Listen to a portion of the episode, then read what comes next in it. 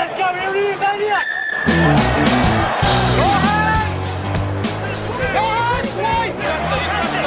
Yeah, I thought he was alright. Different back in that spot.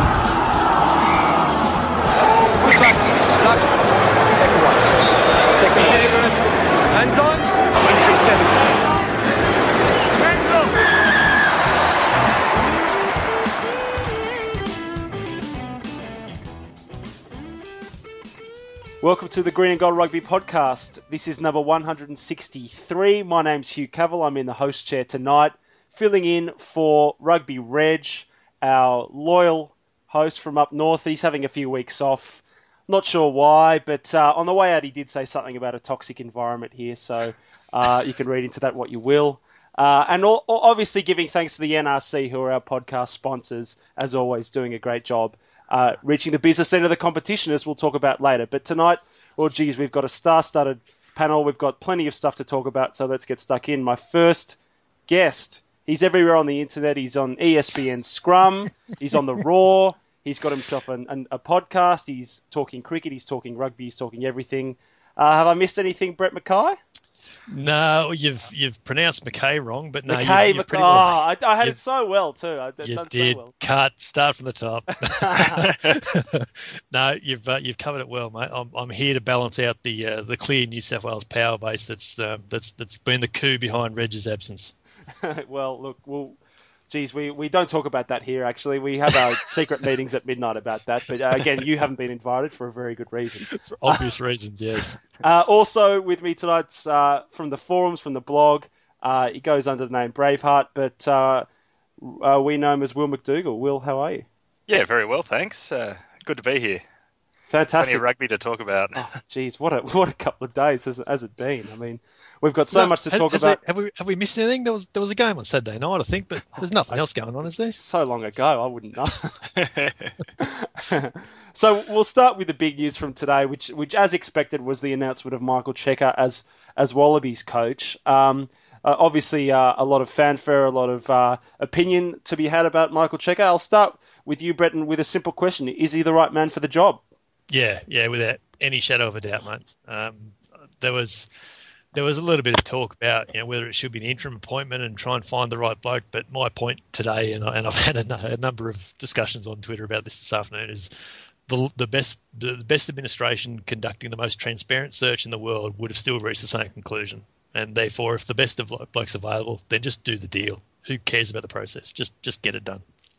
Yep, I, I totally agree with that. I mean, it, it's interesting. Obviously, the timing of it is, is what complicates the whole procedure, isn't it? I mean, this having a tour in, in three days' time, it's you couldn't ask for any worse timing, could you? I mean, other than the day before a Bledisloe, but you know, No, no, and he, and he and he sort of hinted at that at, at that today in, in the presser, didn't he? He sort of he was asked how much of the team he selected, and he basically said he's had to trust the judgments of the previous regime because in this sort of time frame you can't be making bold selection statements or trying to make too many changes or anything like that. So, so I would expect that of the 33 guys named today, I would imagine they were all on a list that that, uh, that Ewen McKenzie left in the top drawer of his desk. yeah, exactly. I mean, Will, they've they've appointed Nathan Grey and Andrew Blades the assistant coaches. I mean, there was talk in the in the last couple of days about Stephen Larkham and Michael Foley, and, and Michael Cheika certainly intimated that that was something he was keen on. But I mean, do you think that's the structure that, that's that, that's the best for now?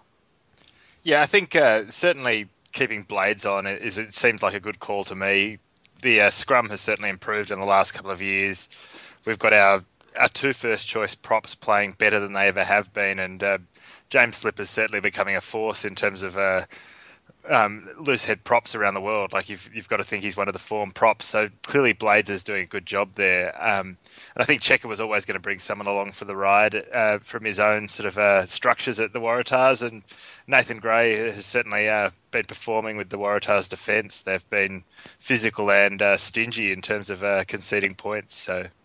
Yeah, a shame to see uh, Jim Mackay and uh, Nick Scrivener go, but uh, I guess uh, that's part and parcel of professional sport and coaching changes. Yeah, that's and, true. And, and, yeah. Che- and Cheika and Cheika mentioned that today, didn't he? He, he said in this in this game when you when you've when you've been appointed, there is really only one way to do it, and that's to essentially start from scratch. And I get the impression, and, and he even hinted that um, when in, when explaining why he kept on kept Andrew Blades on. I get the impression, and he even said that he was always going to take one of the of the three assistants with him. But I get the impression that which one of it was, which one it would be, was probably going to be determined by whether Foley and Larkham agreed to, to, to go with him. And I, and I suspect had they both said yes, then perhaps Andrew Blades mightn't be there. The fact that he is there probably makes sense, and, and you can re, you might remember that Andrew Blades was actually a, a Robbie Dean's assistant assistant as well, so he's actually provided continuity through through the three regimes now. Um, I think as well, the door is certainly, in in my view, is is very much open that we could still see Michael Foley and Stephen Larkham involved in the Wallaby camp next year at some point. I think they've in the and again this this is Cheika talking today. He sort of said I can completely understand why they have said no in you know within a in a day's notice to fly out on, on Friday. It's it's too disruptive for the start of a uh, of a Super Rugby campaign. It's Stephen Larkham's first pre-season in charge um, on on his own, um, and you know like you, you can understand why the changes were made like they were.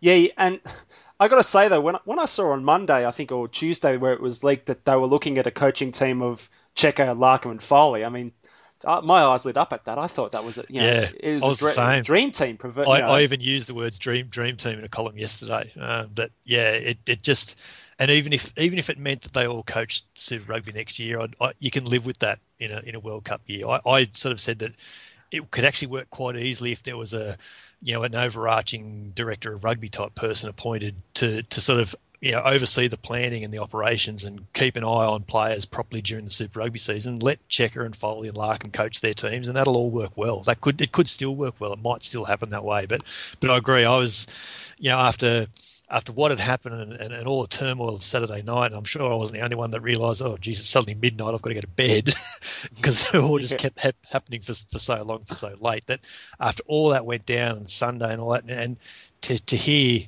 Tuesday afternoon that we might be looking at a Cheika Larkham Foley type situation, I had the same thought as you. This is actually a pretty good resolution to a to an ugly situation. Because listening to Michael Cheika today, Will, and I'll bring you in here. I mean, he's obviously very cognizant that what people are going to perceive of him is that he is a Waratahs man and he will favour the Waratahs players, either consciously or subconsciously. And I, I think the the bringing in of Larkham and Foley, which he was obviously keen on, was was a pretty clear move to try and allay allay those fears that, that he would just coach for the Waratahs and no one else. Would you agree? Absolutely, and I think uh, even though it's it's a great political move, even though it uh, hasn't eventuated, because it's sort of shown that he's willing to extend the olive branch and that there's no it's not my way or the highway sort of thing. He wants sort of some collaboration and realizes that the uh, the the provinces sort of or the franchises working to, together is going to produce a better result for the Wallabies. So, and it also, as as you both said, it's it's an exciting prospect and and maybe mm. just plants the seed for the future that who knows some point that sort of thing could happen. So. Yeah. There's, there's a bit of a New Zealand feel about it, isn't it? There's there's there's parallels to uh, to to Henry Smith Hansen.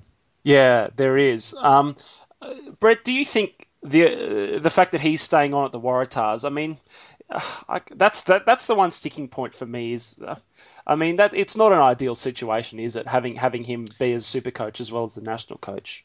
No, it's not ideal. But I heard um, I heard Stephen Hoiles say on, on Fox Sports this afternoon that you can get away with it in the World Cup year, and and that's it's on on the surface it sounds like. And if you're reading that in text, you'd think, hang on, what? But he's saying that because it's a, com- a compressed Super Rugby season. It's all over by July and and so you know you probably can get away with it in a World Cup year. Um, yeah, I'm I'm not overly worried about it. It's for it's for one year. It's six months realistically, um, and you know the players are professional enough. Cheika's professional enough to to know you know which tracksuit top he's wearing at any particular point in time, and I think he'll be um, I think he'll be deliberately standoffish in in the way he talks to other state players. He may not even talk to other state players during during Super Rugby, and that's why I keep thinking in the back of my mind that we will have some kind of director of rugby or national selector type um, uh, type person involved. It'd be it'd be interesting to see if um, if there could be an Australian equivalent of uh, Grant Fox's um, position for New Zealand, for example, where he can just you know go around the provinces and talk to the coaches, talk to the players, and and and and not have any issue about oh well you're coaching the Waratahs at the moment. So because you're right, that stigma is always going to be there. Um, I think if they handle it well, it, it, it can work. Yeah, I mean the thing about Cheika, from from what I understand, coming out of New South Wales, and, and I don't particularly know personally, but from people that do, is that the, the players at the Waratahs would walk through fire for Cheika. They'd walk through a brick wall, and he seems to have this effect on people, and and I think it is one of the things that's contributed uh, to Ewen McKenzie's downfall, and we'll get to that in a minute. But that the fact that the New South Wales players within the camp, and I don't know the full story, but from what I've heard, again, there's a you know big chunk of New South Wales players in the camp who are under the spell of Michael Cheika and, and completely worship it at his altar in rugby. And so I think if he can instill that in the Wallabies over the course of the next four weeks and or five weeks, however long it is, and have them eating out of his hand like the Waratahs players did, I think that will go a long way towards instilling good faith for next season. Because uh, you know I think it'll be fine until he picks a squad, and if geez, if he picks you know a fringe New South Wales player over over an outstanding Queenslander or or an outstanding any other you know province, mm. well then the feathers are going to fly, aren't they? There's there's a there's a risk of that, and and I think there will always be a risk of that because of how he was appointed and because of the, the circumstances around it. But but I think realistically, as, as we said at the top, the the squad that was picked, I think, was always going to be the squad, um, and so you know I don't even know that you can really like there's there's no there's no bolter selections in that. There's there's no there's no one that's suddenly come from the clouds who hasn't you know hasn't featured all year. We we always knew Henry Speight was going to go on this tour and play a test. We, you know, Tom English has been the, in the um, in the squad this year. Luke Jones has already played a test. Sean McMahon was always going to go. I think I think he was is quite likely for, for the spring tour. So. Um, you know, I, I don't know there's actually any dangers of that. So maybe the best thing he can do when, when they land over there is just take all the non Waratahs bloke for a night out in the sauce. Yeah, that sounds like his style. Well, I'll, I'll pitch you this question because it's one I've been thinking about as well these few days. I mean, do, do you think this affects our chances of winning the World Cup?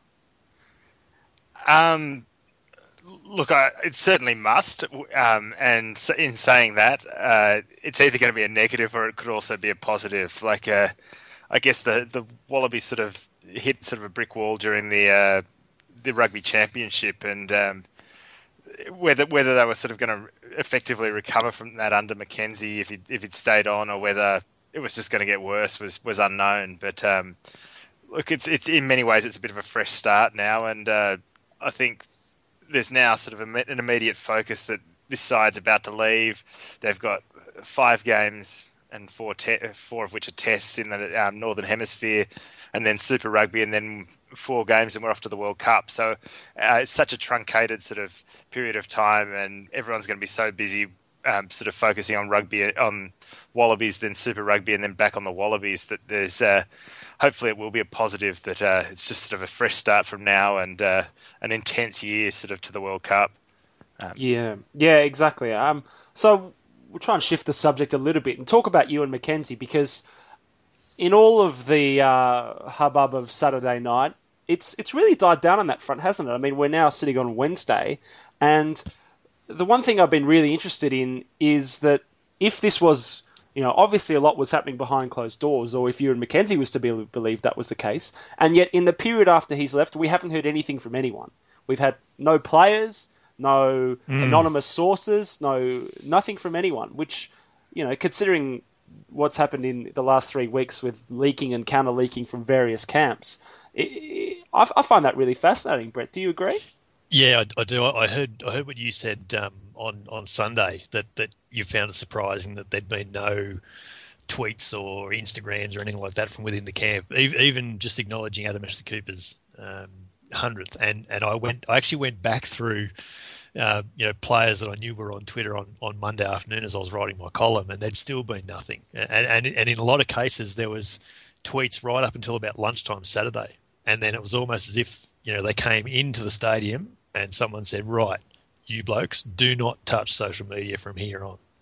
And and it's it's been quite strange because. Um, you know some of the guys in there are quite prolific users of users of social media. So yeah, it, has been quite strange. Um, and you know, I'm not, I'm not, I'm certainly not surprised that we haven't heard from Ewen McKenzie, and, and, and even the attempts on Sunday morning to try and get a word out of him were were knocked away pretty pretty quickly, and he just said, "I had my say last night." Um, I was actually surprised he was still wearing a Wallabies shirt, to be perfectly honest. Yeah, I mean, I think the silence. Look, it doesn't tell you everything, and obviously there's a lot you can read from it, and not all of it's going to be right. But I think that the the theory that some were posing that it was a divided dressing room with a with a New South Wales led faction and, a, and, a, and another faction, and and obviously the New South Wales players of you know with Hooper and Ashley Cooper have, have knocked off Link.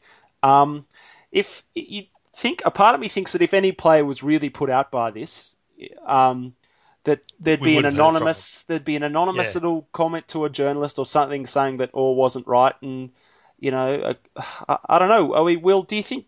I mean, do, do you think that has any merit that, that actually the players could be united on this? Um, it, it's really hard to tell, but I do agree that, that not hearing anything from anyone after what was really sort of a couple of weeks of intense leaking, like meetings and things were leaked. Sort of, there were articles written about what were like. Uh, I think the classic one was uh, the ARU's internal staff meeting, where journalists were uh, quizzing Bill Pulver on comments he'd made in the meeting uh, within a couple of hours of the meeting taking Yeah. place. It was it was quite amazing. Um, but yeah, it's just uh, silence from the players and. Uh, I guess the the media's just stopped, and I, I guess people take it two ways. Like those who really, and I think every like let's say sort of to begin with, everyone I think supported McKenzie as coach and was. Uh, it's hard to find an Australian rugby fan who's not a fan of Ewen McKenzie, but um, look, it seemed it seemed like sort of. Uh, a lot of people say that the media sort of dragged him down, but I think I think that's ridic- a bit ridiculous. Like the uh, the stories don't come from nowhere. Um, There's, there's a bit of truth in, in in everything, and um, the fact that it was it was so intense and then it's all stopped uh, seems to suggest that there was something really wrong. But uh, people seem to think that maybe we're uh, on the mend now. So Yeah, I- think it's a. I think it's a, it's a bit of a convenient, um, a, a convenient leaning pole, if you like, that people have seen this is a media campaign that that that, um, that McKenzie's been brought down by the media as much as it might be a player-led thing. Realistically, the media are only going to um, report on whatever they can find out or whatever they hear or you know whatever they uncover, um, and the, that's the whole. It's the whole reason the media is there is to, to hold our bodies and our governments and our corporations to, to account. Um, and I think the media got, I'm certainly not defending everything that was written or, or that was alluded to or anything like that, but I think the media and some journalists in particular got a bit of a, a bit of a hard time over the last couple of weeks, uh, last couple of days especially. And, and I think even now that McKenzie resigned and there's been nothing further and there's been no, you know, unnamed source or anything like that, I think even that's being seen as, oh, they got their man, there's nothing left to say. And so that's why it probably is and probably does feel a bit strange that we've heard nothing from the players or, or anything like that since. Yeah, I, I agree. I mean, Bill Pulver, I think, has learned a pretty valuable lesson that you never get anywhere blaming the media for anything No. You know even if you're even if you're 100 percent correct, it's it's it's not going to do you any good because you're just going to amplify the pressure on yourself. And and indeed, that's what's happened. And I think he admitted it the next day that he phrased that poorly. Um, and certainly but McKenzie had some. unsay something like that. You, Yeah, you can't exactly. you can't rewind time or anything like that. I've, and I've I've I've spoken to, to Bill Pulver a, a couple of times. I've got I've got a lot of time from it for him. I think what he's trying to do with Australian rugby is um, is, is very admirable. But for him, as soon as he as soon as he said that on Saturday night, um, I I certainly felt at the time that I had no option for my column yesterday but to have a bit of a go back. And Yeah. so I did. Well, we'll we'll build. We'll move on to the ARU in a second, but I just want to pose this one question quickly of both of you. Is I mean, what what do you think Ewen McKenzie's legacy is? I mean, in in five, ten years, uh, how are we going to look back at his what year and a year and a half or in charge of the Wallabies? I think um, I, th- I think this his winning record will will be what it is, and it's what was it, ten wins from twenty one tests, something like that. So his winning record won't be real real good, but I think the stats will actually serve him pretty well. Um, you know the. They, they went from scoring less than three tries a test at the end of the end of the Lions series to more than four almost immediately, and that's maintained throughout the McKenzie reign. So he's certainly there was there was an up there was an uplift in in the way the Wallabies were playing, and they're certainly playing better than than they did at the end of that Lions series. So I, I think all in all, the, Mac- the McKenzie reign will be judged you know fairly well, despite the record perhaps not being as strong as it maybe should have been. Yeah, Yeah. Will. I certainly think there'll be a bit of an element of uh, sort of, I guess, missed opportunities. People will sort of have that sort of strong memory of how good a coach he, how successful he was at the Reds, and then came into the Wallabies with such promise, and and then it sort of all ended so quickly, and uh, so I guess uh, upsettingly, like it was a pretty pretty dramatic moment in, mm. in Australian rugby. Um, I think his legacy is still. It's hard to know exactly how it'll end up right now. I think the next the next year is probably going to impact on that because there's still, I guess, more and more information will probably come out, uh, particularly after the Beales sort of uh, hearing on Friday, and then um, it probably depends what Cheika does with the team as well. Like if Cheika's suddenly very successful, then then McKenzie's legacy will look uh, look less su- successful, I guess. And uh, mm. if um, if uh, Cheika has some of the stra- um, same struggles uh, winning games, then uh, McKenzie will be looked at more favourably, and, and that maybe he was sort of cheated out of his opportunity to to really have a crack. Um, yeah, I, I, think, I think their, their their approaches are actually pretty similar, re- realistically. So so I think um, you know, I, I think even if if Cheika has has has success next year, um, it's still going to be largely with the same squad. Like I can't I can't really think of anyone outside the squad now, bar the obvious ones, you know, Pocock, Moore, whoever, um, that that might come in from the clouds, if you like. So, so I think it's just going to be an evolution rather than a revolution, if that makes sense. Yeah, yeah. That, that's correct. And, and you, you had it right, Brett. I mean, the playing style, I think, is probably going to be his biggest legacy. I mean, that was mm. the, the, one of the key things he was brought in for. And you, you look at that All Blacks test on um, Saturday, which we'll get to in a minute, but you, you know, you have to say mission accomplished, don't you? Yeah, you do, you do, and I think um, I, th- I, think history's been perhaps a little bit harsh on Robbie Deans in that in that respect because because he had actually overhauled the game plan and, and the Wallabies were actually playing quite well in the middle of 2011, you might recall, and then as soon as we got into World Cup mode, the game plan changed, and they and we went, we started playing very very much knockout rugby from from from the outset, and never really recovered from that, and so the overall narrative of how Robbie Deans coached the Wallabies was it was a World Cup failure, and that's how they played the whole time. And I don't think that's necessarily true. Yeah. Okay, well, we'll move on to the ARU for a second because this is where it seems the media attention is now shifting into uh, the role of Bill Pulver, and and and there are some rumours around that he might not last much longer in the in the CEO job. Um, as you said, Brett, I mean, you got stuck into him uh, on Monday, I think, or Tuesday, mm. um, and stuck into the ARU over this. I mean, ha- ha- the Beale. I mean, let's talk about it in the wake of the Beale, um, how they've handled the Kurtley Beale thing. But I mean, I think they've done pretty well with the appointment of the coach in terms of what the, the cards they were dealt. I mean, I think this is a pretty pretty decent enough result. Oh, absolutely, absolutely. No, no. This is this is probably the the one element of this whole situation that they have handled well. To be able to turn around in three and a half days um, and sign a new coach, not just on an interim arrangement, but to a three year deal, um, I think is just about best case scenario. And, and that's probably the first win of the whole situation for, uh, for, for, the ARU. Um, I think this, this whole episode has really highlighted how the the cost cutting at at, at uh, headquarters has really impacted the professional game and and whilst you know the impact on the Wallabies is obvious, but that also filters down into uh, to the states. You know, we're already hearing that you know the the Brumbies next year, for example, are already going to be down half a million dollars in their in their funding. So, you know, the the the, the cost cutting and the, the, the trimming of the fat and everything is is having an impact across the board. Uh, and I think that manifests itself into this whole situation with the Wallabies. You know, there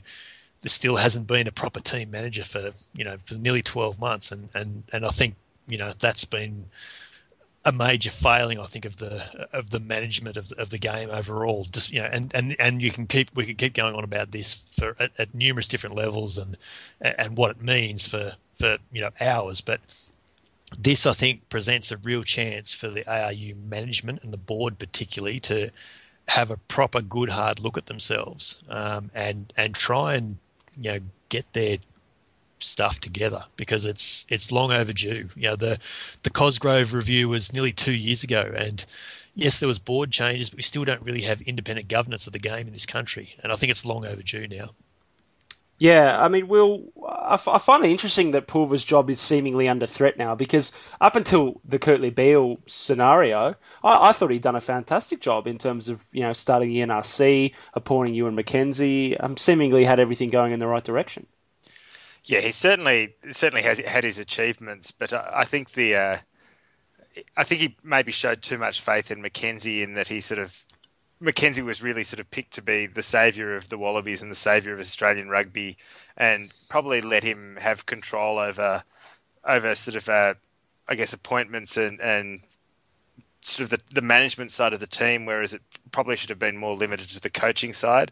So sort of in some ways, Pulver sort of hitched his wagon to McKenzie and left him in charge, and then when that didn't work out, it I think it it does sort of reflect badly on Pulver.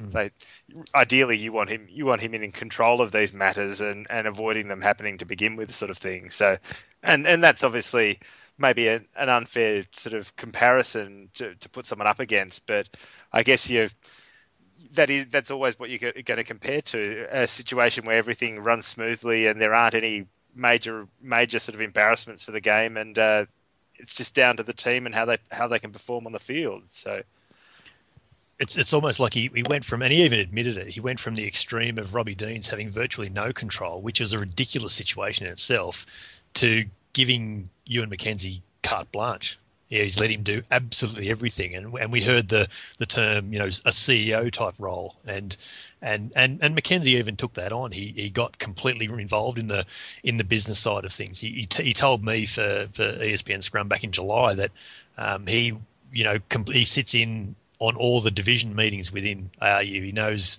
knows every element of the operations. You know, within there's ten divisions within the ARU. He told me at the time, and he knows what's going on in all of them. Um, and then even within the Wallabies camp, he, he told me that they they had their budget broken down into hour increments, so they could work out how their spending was going you know by the hour which you know even just trying to get my head around that is is a bit is a bit difficult but it just gives you an element of I guess how I guess how uh, how completely um, embedded in, in the business of the game McKenzie was, and and and I and I heard it and read it read it said earlier this week. It just looks now, in hindsight, like a classic case of McKenzie being trying to do everything, and ultimately it's brought him down. Yeah, I mean, but but I mean that was what he did at the Reds, though, wasn't it? I mean that that was the reason why they turned it around was because they gave him carte blanche, essentially. Yeah, yeah, but but I suppose the difference the the difference there was that was that Jim Carmichael was, um, was I guess similar similar to Bill Pulver was, was brought in to do a job to, um, to to rescue Queensland rugby, if you like, and and they certainly did that together. Um, but I, I still always had the impression that the business side of, of, of Queensland rugby was still very much Jim Carmichael's domain. And I think, you know, I, I think there was a definite demarcation there. Whereas I, I, I, do think in in hindsight, and again, it's very easy to say this now, but I do think McKenzie was probably trying to have his finger in too many pies, perhaps. Well, it's certainly going to be a fascinating read in however many mm. months, years time until we see a uh, an autobiography on the shelves. I think that's I, going to be love, one of the. I loved I loved your line the other day, mate. That it's going to be a battle of the autobiographies and, and yeah. the biographies because that's that's how we'll get the full oh, story. Oh, I'll be I'm, i might go and camp out now because it's going to be uh, absolutely brilliant. Anyway, well, enough about the off-field stuff. Let's let's get back to the rugby and and um, we'll start with the Bledisloe on Saturday night. I mean, I watched it again the other day and and and Jesus, Jesus was a cracker of a match, wasn't it? I mean, the end score being I think 29-28. Uh, a last minute conversion from Colin Slade, putting the dagger into all of our chests after such a good effort and being up for most of the game. Um, we'll start with you. I mean, what what was your takeaway from the game, and, and probably who was your man of the match? I just thought I thought it was an absolutely brilliant game, um, and in some ways, I was like I was devastated that we lost, but I was also quite buoyed by the fact that uh, it had been such a good test, and I really felt the Wallabies had, had put in and and played a really really strong game. Um, it was, it was, I think, quite easily the sort of the best test we've played this year, um, and I thought the All Blacks were really good too. And uh, unfortunately, they they did us at the end. Um, look, I think I think I'd probably go with go with most people and say that Kuridrani had another amazing game, and his form's just been brilliant. So he's probably my man of the match. But uh, a couple of the forwards are unlucky to miss out on that as well. So Yeah, I mean, gee, it, it was great to watch, Brett. I mean, uh, I'll, I'll pitch you the same question, but also the other question was I'd like to know from you, being a Canberra man, where did Christian Leali'ifano come from? Yeah, yeah, he he just had a had such a good game. That's that's his that's his best game since um, oh, Argentina last year, I suppose. Before he before he got injured, uh, that's that's comfortably his best game this year in any jersey. Um, and it wasn't Definitely. It, it was it was the it was the things that was just the little things he was doing. It wasn't that he was making breaks or that he was taking on the line or anything. Like it was the little things. It was the little the little the, the underlines that he was running for uh, for Foley to, to, to pick up Kuridrani or Ashley Cooper out the back or Folau occasionally. It was the the deft little touches in traffic that he was doing, and his defence was extraordinary. I I saw um, it might have been um, Steve Lenthal, I think, tweeted at one point that he'd made 12 tackles and no misses, and and I just I can't ever remember Christian Leali'ifano missing no tackles in a game. He's never he's never been a Matt To'omua like defender, um, and I and I mean that you know with no disrespect and, and in the nicest possible way at all, but he just had a a superb game, um, and and to the point now. Whereas if there was a test played this weekend, it'd be actually be a hard call to bring To'omua straight back in. So so straight away he's given Cheika a headache there, which is great. Um, Foley was uh, uh, Foley Foley was good. Um, Nick Phipps was was excellent until he ran out of puff. Um, Scott Fardy was was really really good. Picked up some really crucial turnovers in the first uh, half an hour, especially. Um, Slipper was excellent. Um, Saifingua was was very good. I thought I actually thought Carter and Simmons worked well together. They they got through a mountain of work, especially and and um, and and the the general the first half defence particularly forced a lot of mistakes from New Zealand. I think the error count and the turnover count was something like 18-6 in the first half, which is which if you had have seen that scoreline and you didn't know who'd made what, you would have assumed it was the, the Wallabies making the more mistakes and turning over the ball. And there was a a lot of unforced errors from the All Blacks, and, and that's I think what Steve Hansen was talking about, saying you know this has probably been a good a good lesson game for for our guys.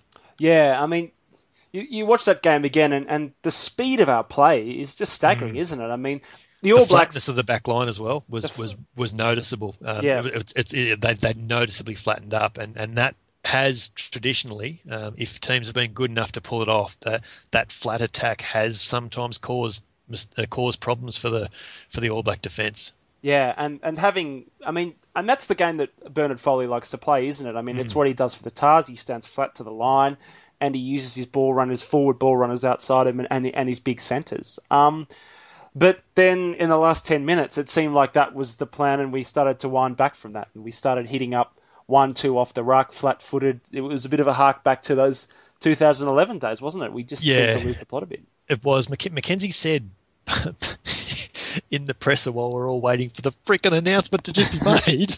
um, he he said that we we had the plan the last couple of minutes. We we knew what we had to do. We just didn't execute well, and that for all the criticism of, of Nick White's decision making, that McKenzie's words told me that he sent him out there to kick out of the, kick out of their own territory. They they were they were ahead. They just wanted to play the other.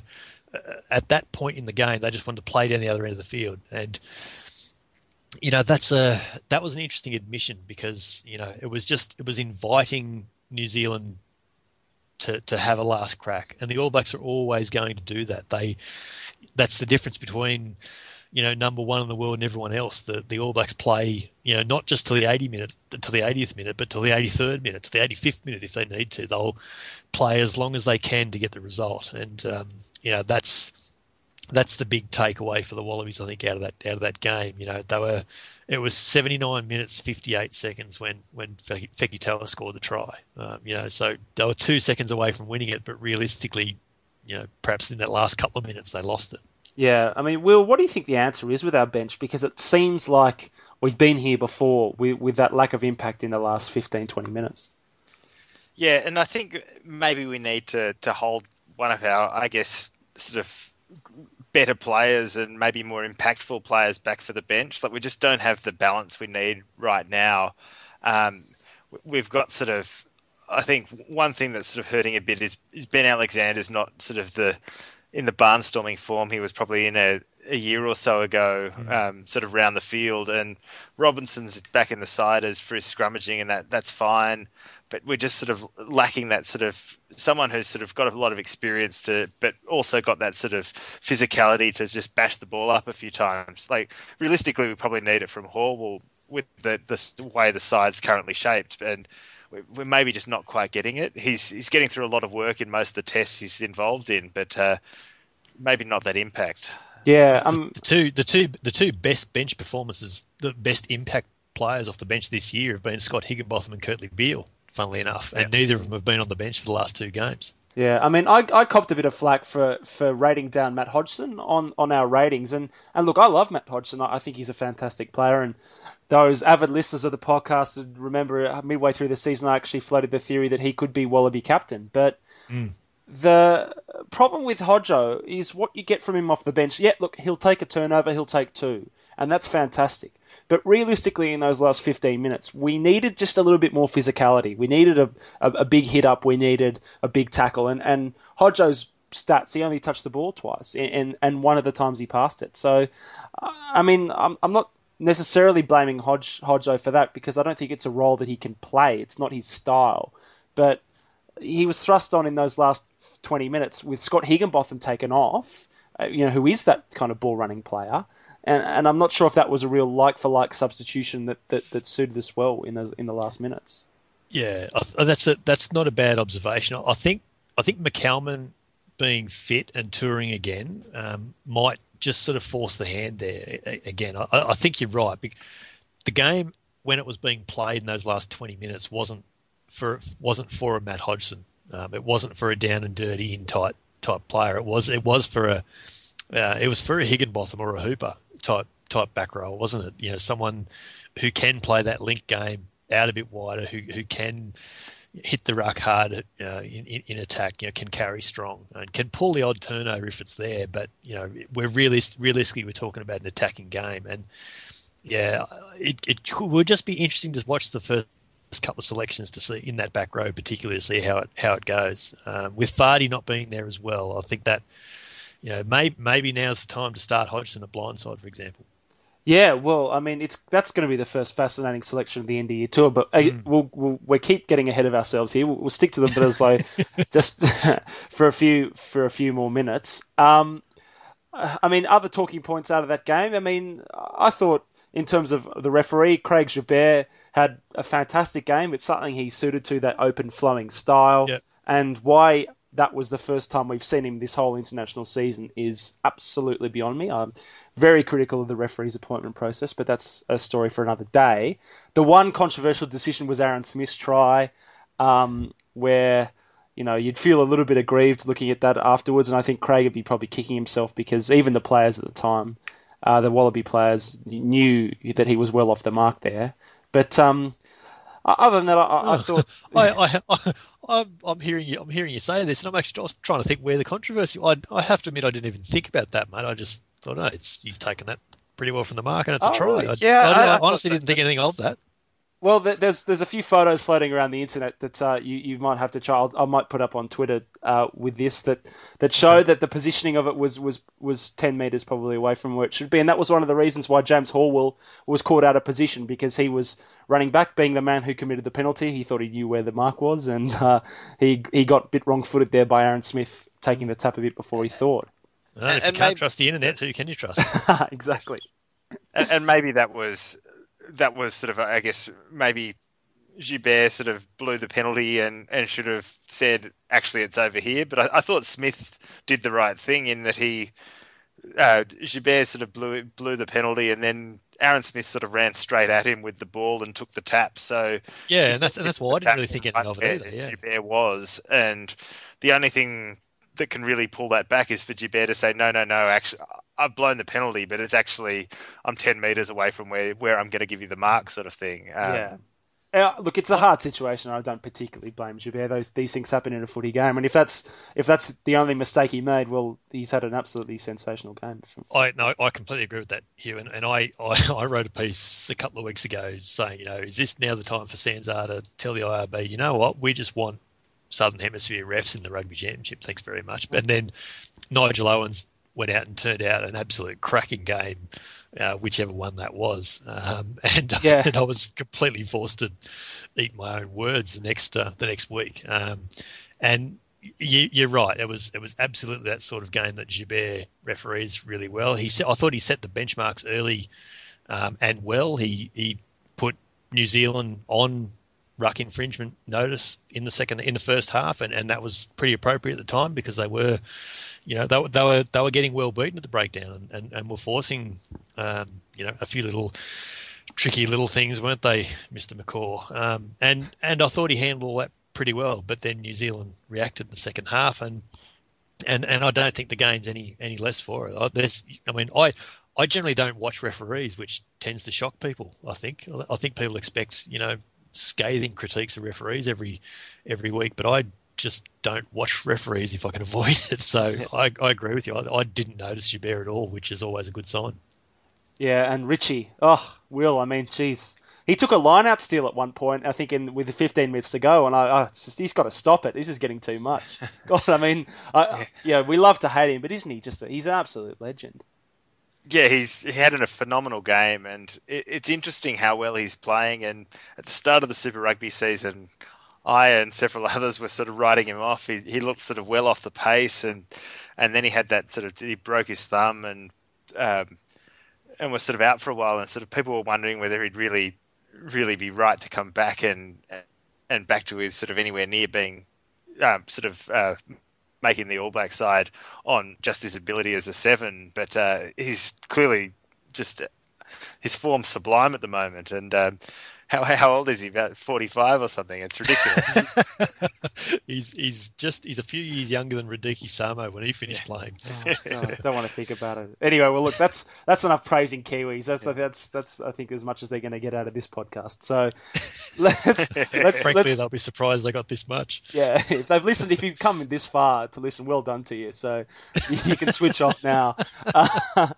um, anyway, let's move on to the end of year tour squad, which was announced today, and really is as as we touched on before, not not any not many surprises at all. I think the only surprise for me was the people that weren't there through injury. I, I was hoping to see Scotty Sio, I was hoping to see Tatafu, and I was hoping to see Wycliffe Palu, and and we saw none of those three. Scott Fardy uh, is out with a knee injury, went under the knife today. I'm not sure exactly of the seriousness of that, and Sean McMahon comes in for a, for a pretty well earned spot, I, th- I think, Brett.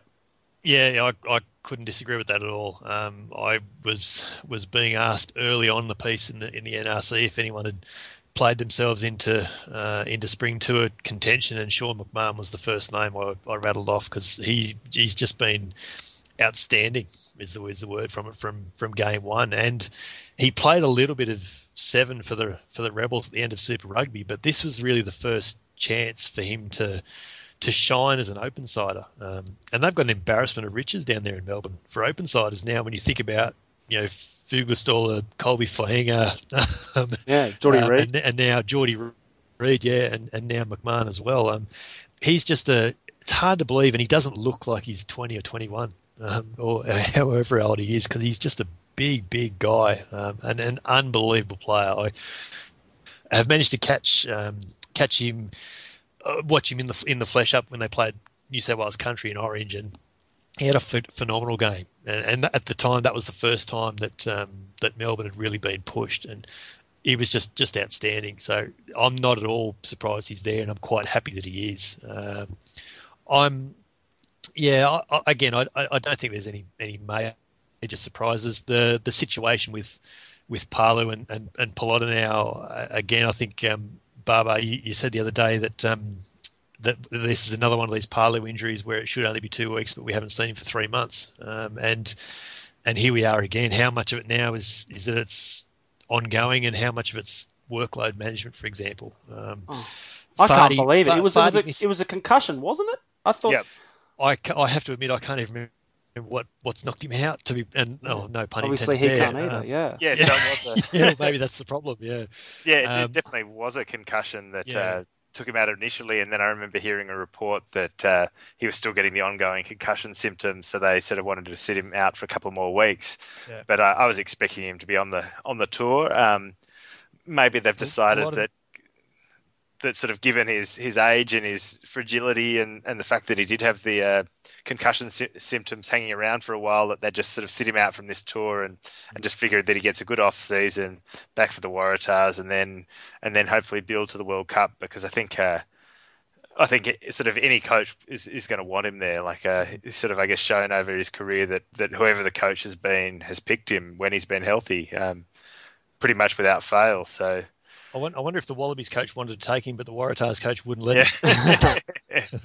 Um, Scott Scott Fardy, um, well, I think was a bit of a surprise. I don't think we quite realised that he was under a cloud, and and Yeah. all we actually heard about it was that he'd had the had the surgery yesterday here in Canberra apparently, and um, and now he's out. So I, I don't actually think that's necessarily a bad thing because he play. I think he missed one Super Rugby game, but I think he's basically played every game um, since, and so um, you know he probably needs a rest if we're completely honest. Uh, otherwise, yeah, as we're saying, I don't think there's really any any major surprises in there. I- I- It's a it's a pretty decent looking squad if we're completely honest. Yeah, I mean, there's, there's not much to discuss. Will, do you, I mean, do you- No. anything you can pick holes in? Well, I think I think the maybe the discussion points that uh, the fact that sort of with only four tests next year, um, our World Cup squad is probably going to look pretty similar to this, uh, barring the obviously the the key players who are out injured like Moore and Tatafu and uh, Cliff Palu. Um, and Scott Fardy, who who you think would, would certainly be in a World Cup squad uh, if healthy. Um, so obviously there's a few to drop out, but it's really hard seeing anyone sort of anyone else coming into the sort of side next year. Um, their form would have to be absolutely outstanding in, in Super Rugby and, and really be head and shoulders above the all the, the current sort of experienced test players to, to get a look in. I'd have thought with uh, only four games essentially to pick your World Cup to, your World Cup squad and prepare um, next year. So I think yeah, it's sort of I guess the the bit to look at is, is this is probably is really it sort of um, shaping towards the World Cup now. I, I can't see Cheika making any really bold decisions next year unless someone really really shines in Super Rugby and, and says says that they have to be selected, sort of thing. So I've just um, I've just actually brought the squad up there while you've while you've been saying that, Will, and, and the one the one name that does actually stick out now that I've actually had a look at it is is Tetera Faulkner from from the Yeah. Force coming in as the as the fifth prop, and and and how they use him will be interesting, I think, because um, it, it it potentially impacts on on Ben Alexander, doesn't it? Um, and and maybe even Ben Robinson if it if it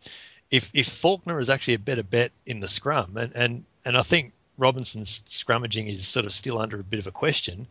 You know, it potentially force could force Alexander back to loose head if you like, um, and and and we'll see how Faulkner comes along. Um, how then that goes next year with guys like Scott Sio coming coming back in, like you mentioned, Hugh. Uh, Laurie Weeks has got to be in the in the mix there somewhere. Paul Alo-Emile's had a sensational NRC for for Melbourne and and uh, and can only get can only get better with, with more Super Rugby experience. Uh, Toby Smith's another one.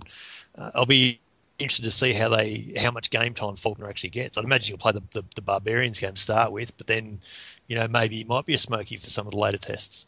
Yeah, well, we'll see. I mean, for those at home, that the, the schedule, uh, we start with the Barbarians, uh, which is uh, not this Saturday, but the coming Saturday after that. Then we've got Wales at Millennium, France in Paris, Ireland in Dublin, and, finishing with a test against England on the 29th of November. Guys, I suppose the question here is is what's a pass mark? I mean, last season, uh, our end of year tour, we didn't have the Barbarians game, but we had a similar kind of schedule. We had, I think, I think we had Scotland instead of France, and we had Italy somewhere in there as well. Italy instead of the Barbarians, and, and we only lost, dropped the one game to England. Um, considering the turmoil that's that surrounded the team and the squad, um, I mean, what do you th- what do you think our, our ideal result is here? I think Uh, three's probably a pass yeah. mark. Um, you'd figure that, and it, it is a very good Barbarian squad that's been put together. But Mm. uh, you should beat the Barbarians, even even with it with a new coach. Sort of, our, our team's been playing together for a while, and and the combinations are there, we, we should should be able to account for the barbarians, and then then you're looking at winning two of the four tests, and I think we should probably do that. So I think three is probably the, the, the pass mark. If we if we don't get those three wins, I think people will be pretty disappointed. But uh, and if we if we get sort of four wins, it, you'd have to say it's a very successful tour. So.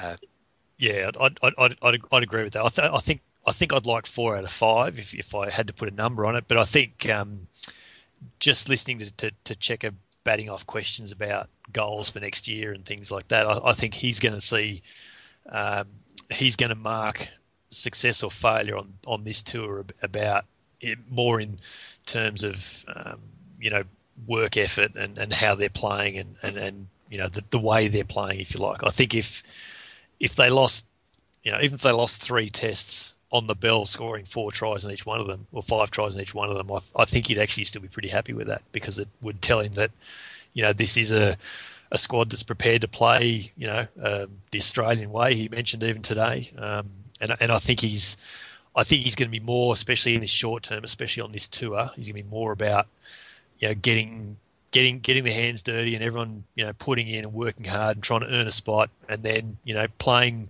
for the right reasons and even for a bit of fun. As he said, we we do sometimes forget the reason that we get into rugby. Um, and so, you know, I think it'd be easy for us to try and put a number on it. I don't know whether Cheika will be.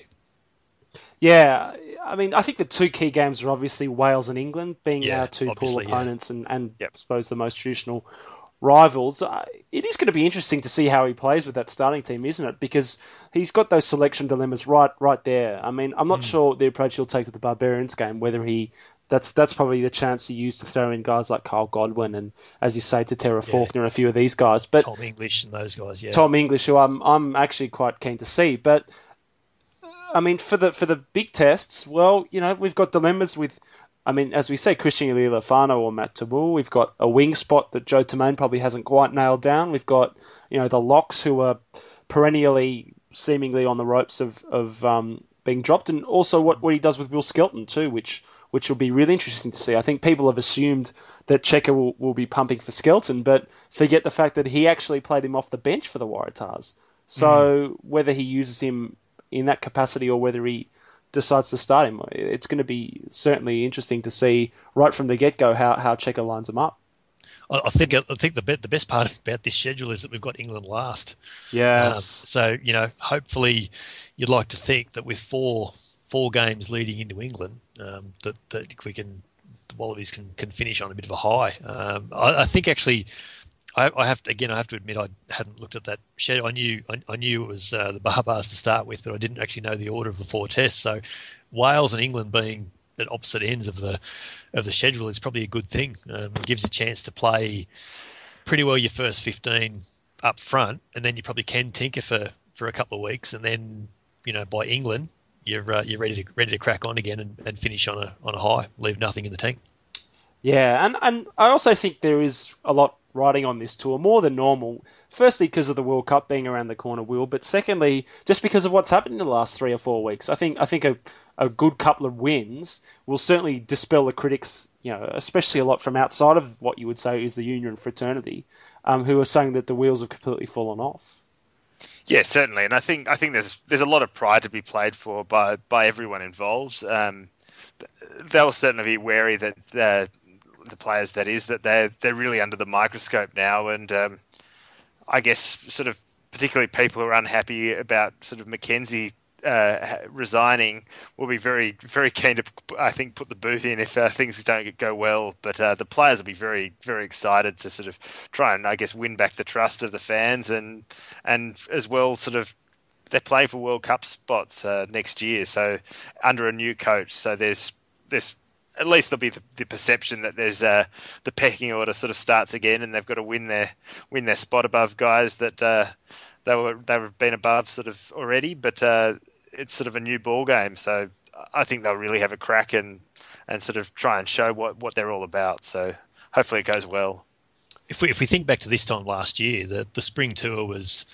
Uh, almost the making of Ewen McKenzie's Wallaby coach, wasn't it? It was, you know, they they finished the rugby championship in the third Bledisloe uh, you know, well, I'd say they, they things sort of clicked into place in those last couple of games, and then they really accelerated and really went on with the job uh, on on that spring tour. And and the Ireland game immediately comes to mind as one where they were just completely dominant for the 80 minutes. And and Ireland weren't bad either. They were they were you know, Ireland were a very very good team on the night, but they were just completely outplayed. And so I think that then fed us into the the June series, where it's like where you know we're playing France, but you know, we took on European teams, you know, only six months ago and played very very well. So, um, you know, it's a I think I think you're right, Hugh. It, with what's going on now, a really strong spring tour can help rugby, and I say rugby inverted commas. Um, you know, finish the end of the season on a on a high to, to be feeling good about rugby again. Yeah, I, I agree. I, th- I, think there is certainly a lot on the line and a lot to talk about in the coming weeks. But that's enough for the international scene for now. Certainly a lot to talk about there as we go forward. But let's turn our attention now to something a little bit closer to home, to the NRC, which, believe it or not, is still going. Uh, you'd be mistaken for, for thinking it's gone completely. I certainly know my focus has been drawn elsewhere in the last few days. But we've got our semi-finals this weekend, and uh, we really reaching the business end of the competition. And on Friday night, I believe I'm looking at the, the right schedule, but we've got uh, the game between New South Wales Country and Brisbane.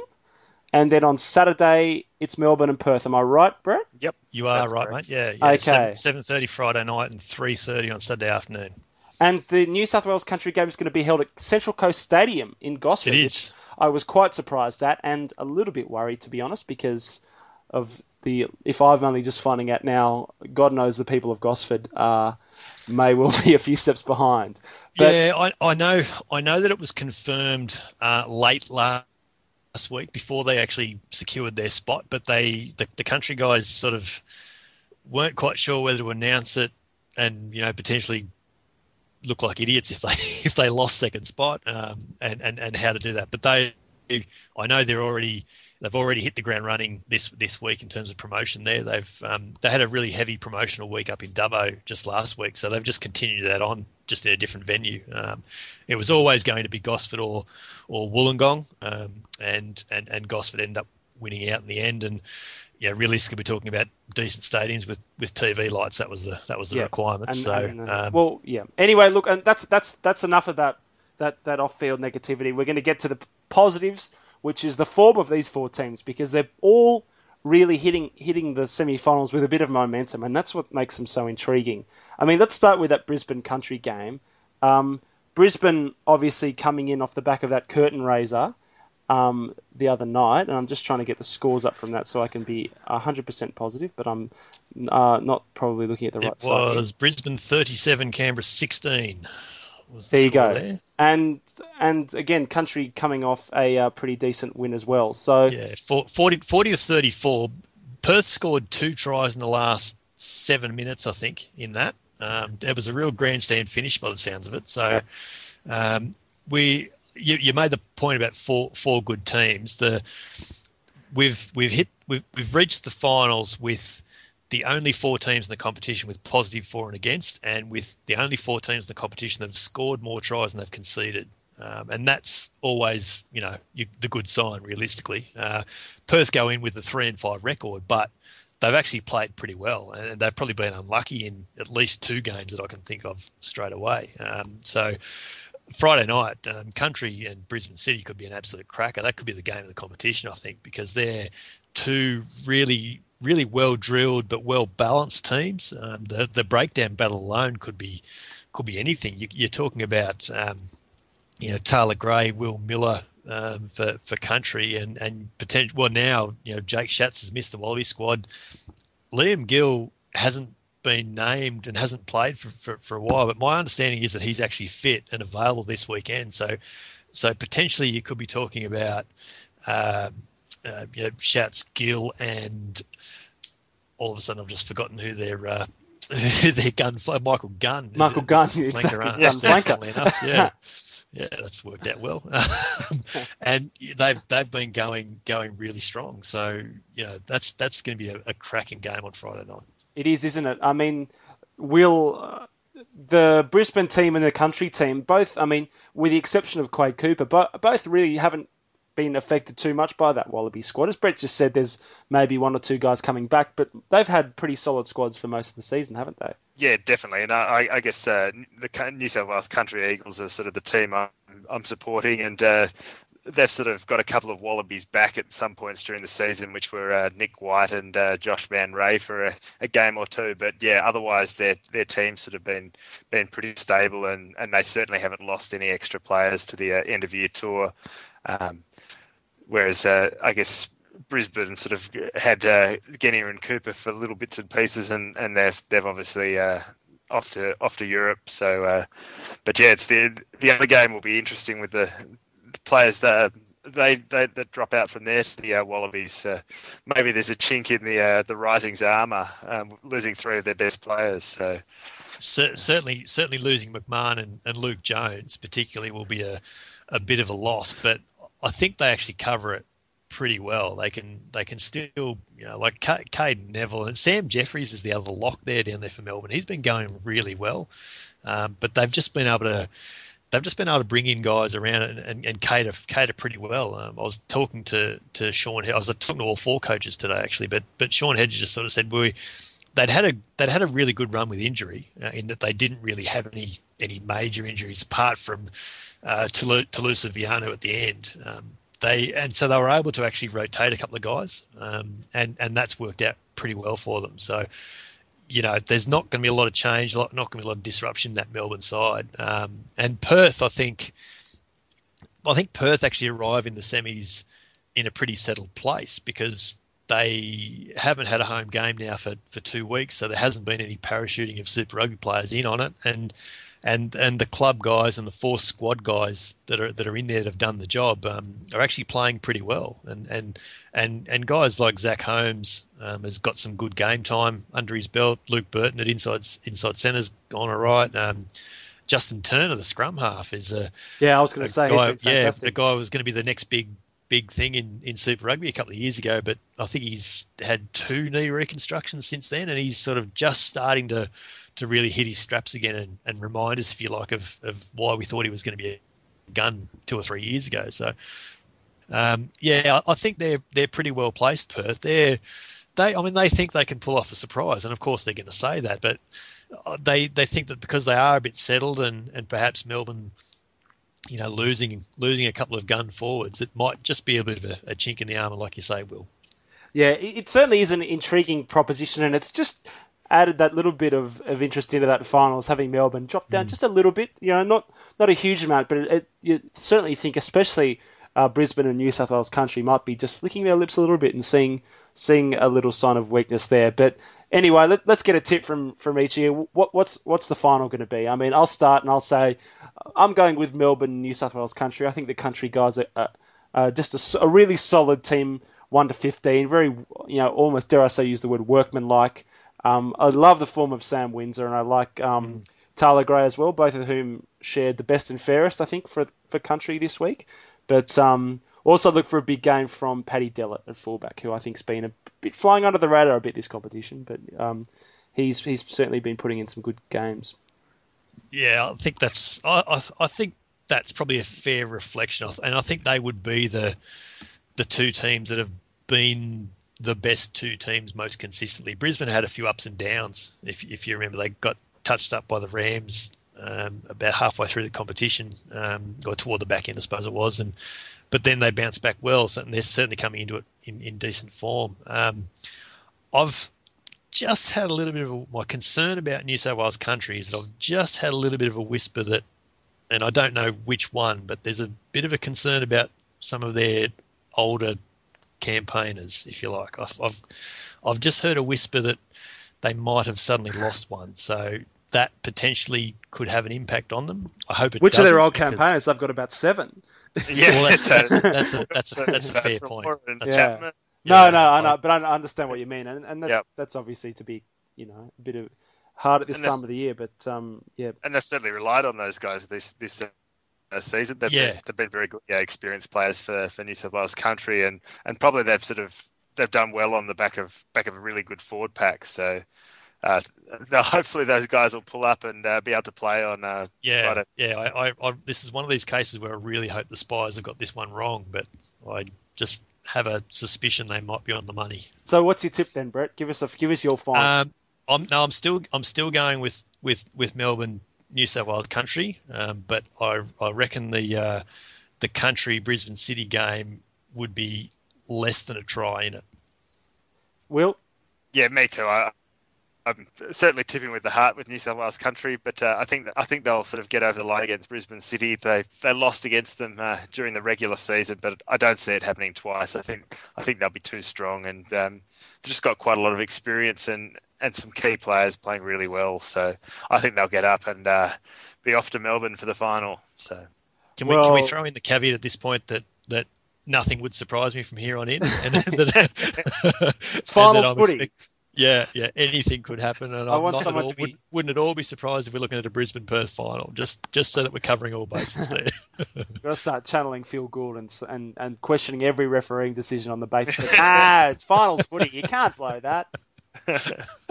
and also, I got. To, I would be remiss of me to mention that that Reg is probably screaming up north that no one's tipped his beloved Brisbane cities. So. Uh, yeah, it- obviously it's again it's the southern states dominance Yeah. which which is uh, creeping into Australian rugby finally. You know, let, let me let me let me say this, and let me let me let let Reg rest easy. If if they do win through to the final, I'd, I'd give them a very very good chance of of knocking Melbourne off. Yeah, I'd agree. think I if, mean, if you- they can if they can win through the final, they'll be a really strong chance. I think they're almost a better chance of knocking Melbourne off than, than Country would be. Yeah, yeah, and I know Reg has been saying that for a few weeks. And when he first started saying, it, I thought, "Oh, geez, really?" But yeah, now I've I've, I've come to uh, believe his heart. well, it's good that someone does. Um, uh, we, we love Reg and we love everyone who comes on our podcast from week to week. Uh, I think that's pretty much where we've got to leave it. We've we've taken up much too much of your time, Brett, and I know that you've got to get back to doing putting on your cricket hat, analysing Yeah, this scintillating test between the Australians and, and Pakistan, which is one, Which- one cricket show down, one one to come, and, One to and. I've had it on the background here, and I have to admit I haven't reacted to anything happening for the last Yeah. hour like I thought might have been. So yeah, that I've tells you that this- not a lot has happened in this middle session. yeah, I've got the score the score in the background, and uh, yeah, it's uh, unfortunate that uh, no wicket since lunch. But anyway, let's hope that improves. no, no, no wickets since the fourth over of the game. That's the yeah. well, we, But, we, uh, good, good, good chat, boys. Really, Yeah. really enjoyed it. we can only hope the spring tour holds a bit more excitement for all of us. So anyway, thank, thanks Will, thanks Brett, and uh, yeah, we'll we'll ch- chat soon. Right. Cheers, Thanks, thanks. guys. Hands on.